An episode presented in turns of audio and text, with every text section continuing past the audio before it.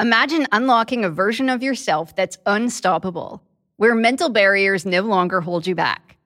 Listen to Mentally Stronger with me, Amy Morin, therapist and international best-selling author, here to guide you on a journey to reaching your greatest potential. Every Monday, I bring you into conversations with some of the most fascinating minds. Experts, authors, entrepreneurs, athletes, and musicians. They don't just share stories. They reveal the mental strategies that propelled them to the top. But here's the real magic. At the end of each episode, I break down their wisdom into practical, therapist-approved advice. In my solo episodes, I dive deep into the techniques that build mental strength.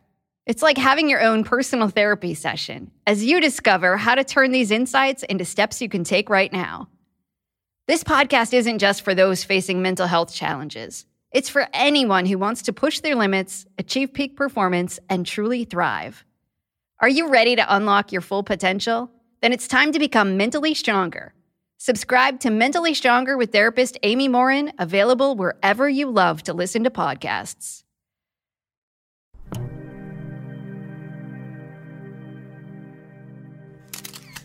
Four terrifying killers from the 1970s. It's estimated there's more than 2,000 active serial killers in the United States today, but times were different in the 70s. Sure, it was the decade of peace and love, but countless serial killers also roamed the streets, taking advantage of those happy times and hunting their prey with ease. These are four terrifying killers from the 1970s. Number 4. Gennady Mikhasevich. Russian Gennady Mikhasevich isn't your typical serial killer because for much of his life, he was relatively normal. Gennady was born in Polotsk in 1947. On May 14, 1971, he came back from military service to find out his girlfriend had left him, and even worse, had married someone else. After the breakup, he contemplated suicide several times. Then, while on the road heading to his parents' house, he came across a young woman. They didn't fall in love and live happily ever after, though.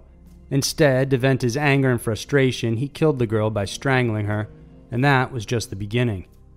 After that, he killed another girl in October and two other women in 1972. Come 1973, Gennady graduated from technical school and started work. 3 years later, he married and had two children, but behind the scenes, the murders went on. He found a job at a machine repair service, and his outward appearance was that of a family man and serious worker.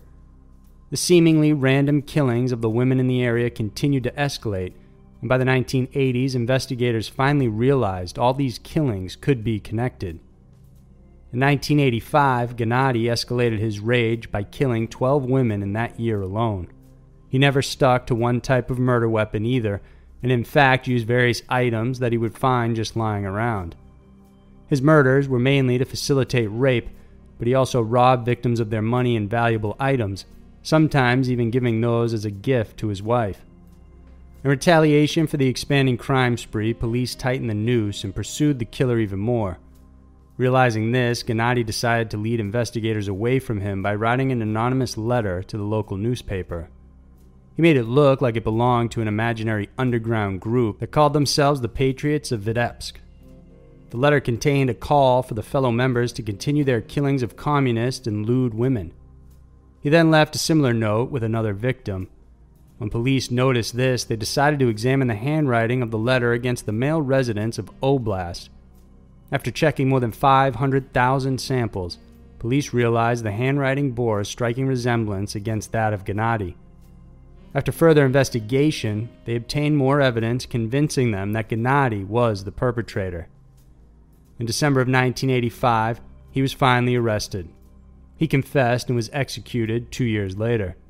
His case became controversial not just for his crimes, but because it showed how inept and corrupt the police were. Apparently, prior to his arrest, 14 people were arrested and convicted for the crimes Gennady had committed because they were tortured and forced to confess. Number 3. Dean Corll. Known as the Candy Man or the Pied Piper, Dean earned his nickname since he would often give children free candy. His family ran a candy store in Houston, Texas, but when the business closed, Dean trained to become an electrician. Soon he ended up making friends with young male teens instead of guys his own age. One of the first he befriended was then 12-year-old David Brooks, who became a constant companion to Dean, looking up to him as a father figure. By 1969, a sexual relationship had developed, and Dean would give Brooks gifts and money in exchange. In 1970, Dean killed his first known victim, 18-year-old Jeffrey Conan. It's believed the killer offered him a ride while he was hitchhiking, and he accepted. Brooks soon caught Dean assaulting two teenage boys, so Dean offered to give him a car in exchange for his silence, and he accepted. He was then offered $200 for every single person that he could lure to Dean's apartment. With the promise of partying and drugs, Brooks brought in and assisted in killing 9 boys in 1971 alone. All of the boys invited into Corll's apartment were given drugs or booze, then attacked and strapped to a torture device where they would be electrocuted, raped, and sadistically tortured before being killed. Soon, 15-year-old Elmer Henley joined in bringing in more boys. Henley was supposed to be a victim, but Corll decided he would make a good accomplice instead. He was also paid $200 per boy. Henley participated in abducting, killing, and torturing more than 20 boys between 1971 and 1973. On August 7, 1973, Henley brought Timothy Curley as an intended victim to the apartment. They were getting drunk and then left to grab a sandwich, but before returning to the home, Henley dropped by Rhonda Williams' house. Rhonda had just been beaten by her father and wanted to leave. The trio went to Dean's place, and when he saw that there was a girl, he lashed out at Henley, telling him he ruined everything. Henley explained Rhonda's situation, and eventually Dean did calm down. He then offered the 3 beers and weed, and after that they all passed out. When Henley woke up, he was handcuffed and his legs were bound. He saw Timothy and Rhonda were also bound and gagged, and that Tim was already stripped naked. Dean dragged Henley to the kitchen and threatened to shoot him with a .22 caliber pistol until he promised he would participate in the torture, rape, and murder of the pair. Dean gave Henley a hunting knife to cut away Williams' clothes.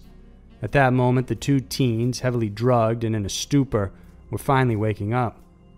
While Henley began cutting away the clothes, she asked him, "Is this for real?" And he replied, "Yes." Then she asked him, "Are you going to do anything about it?" All of a sudden, Henley grabbed Dean's pistol, shouting at him that things had gone far enough. Dean taunted Henley to shoot him as he approached, and that's exactly what he did. He fired several rounds into the sadistic killer until he died, and then afterwards the 3 teens called the police.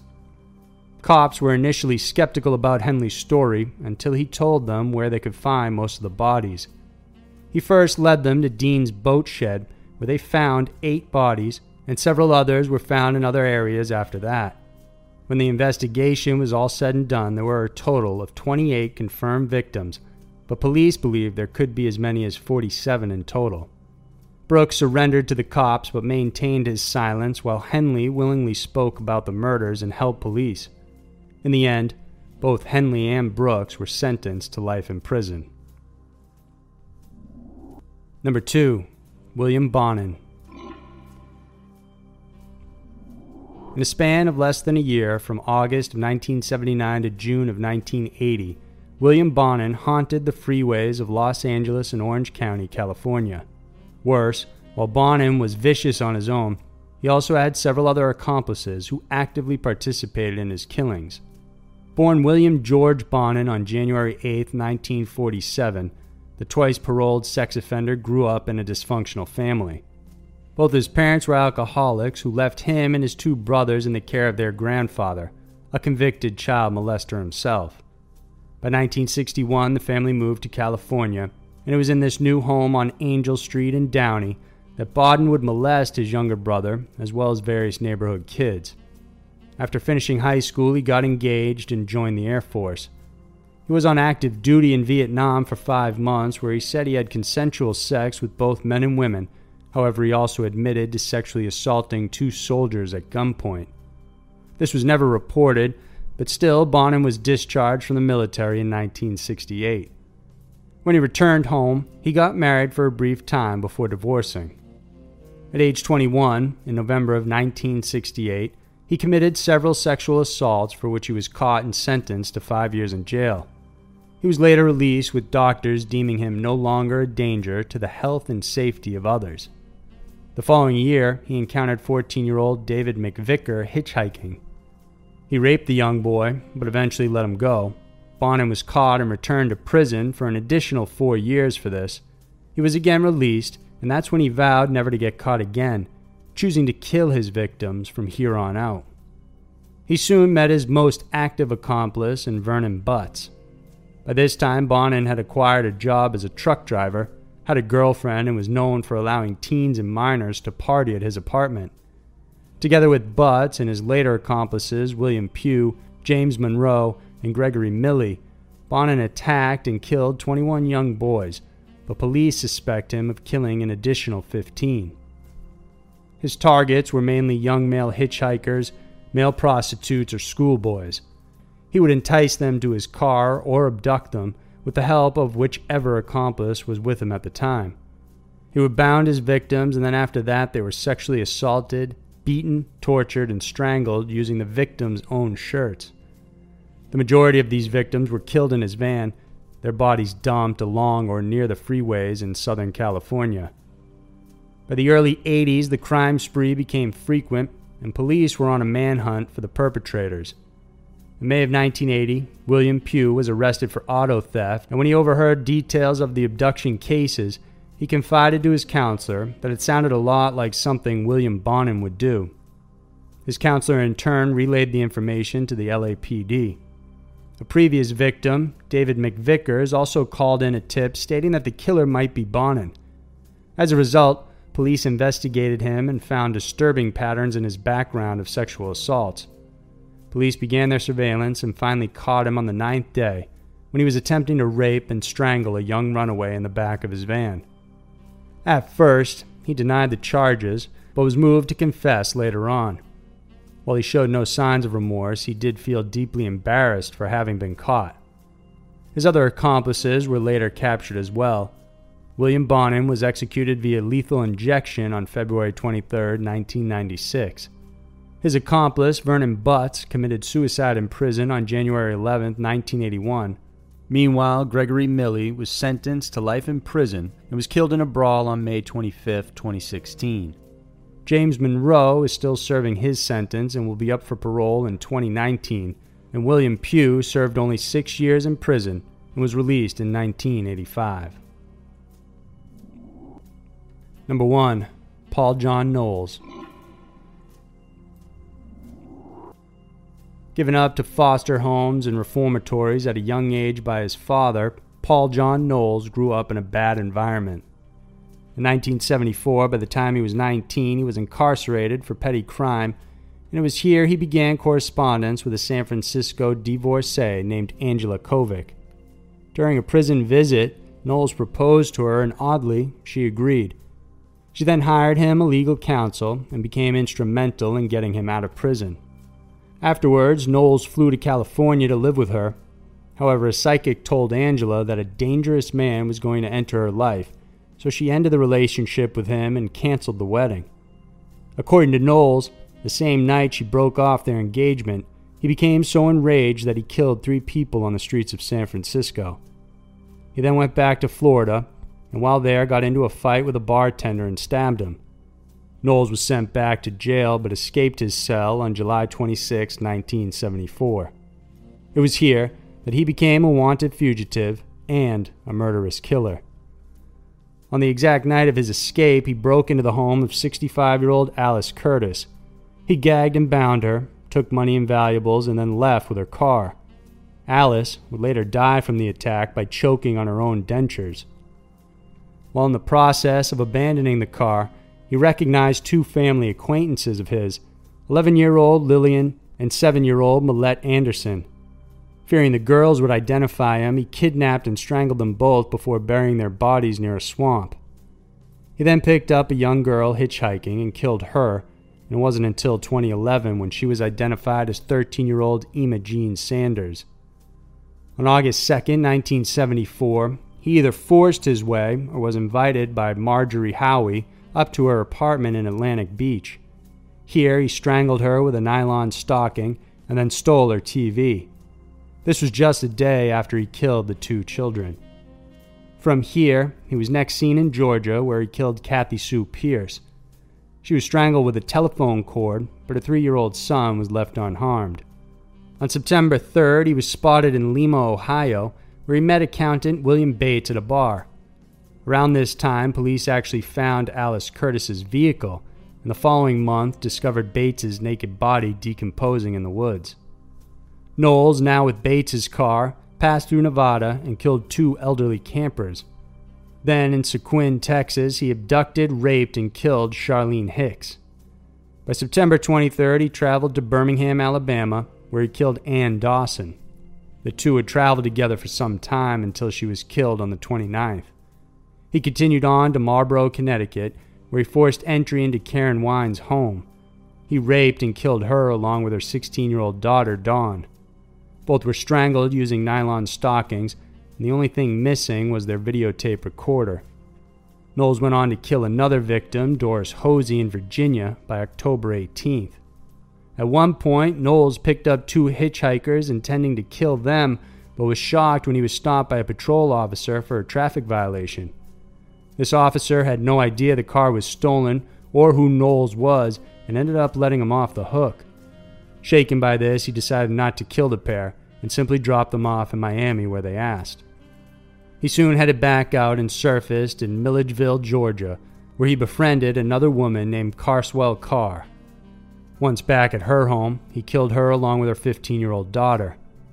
Days later, he met a British journalist, Sandy Fox. They parted ways without incident, but days later, Knowles cornered Susan McKenzie and threatened her at gunpoint for sex.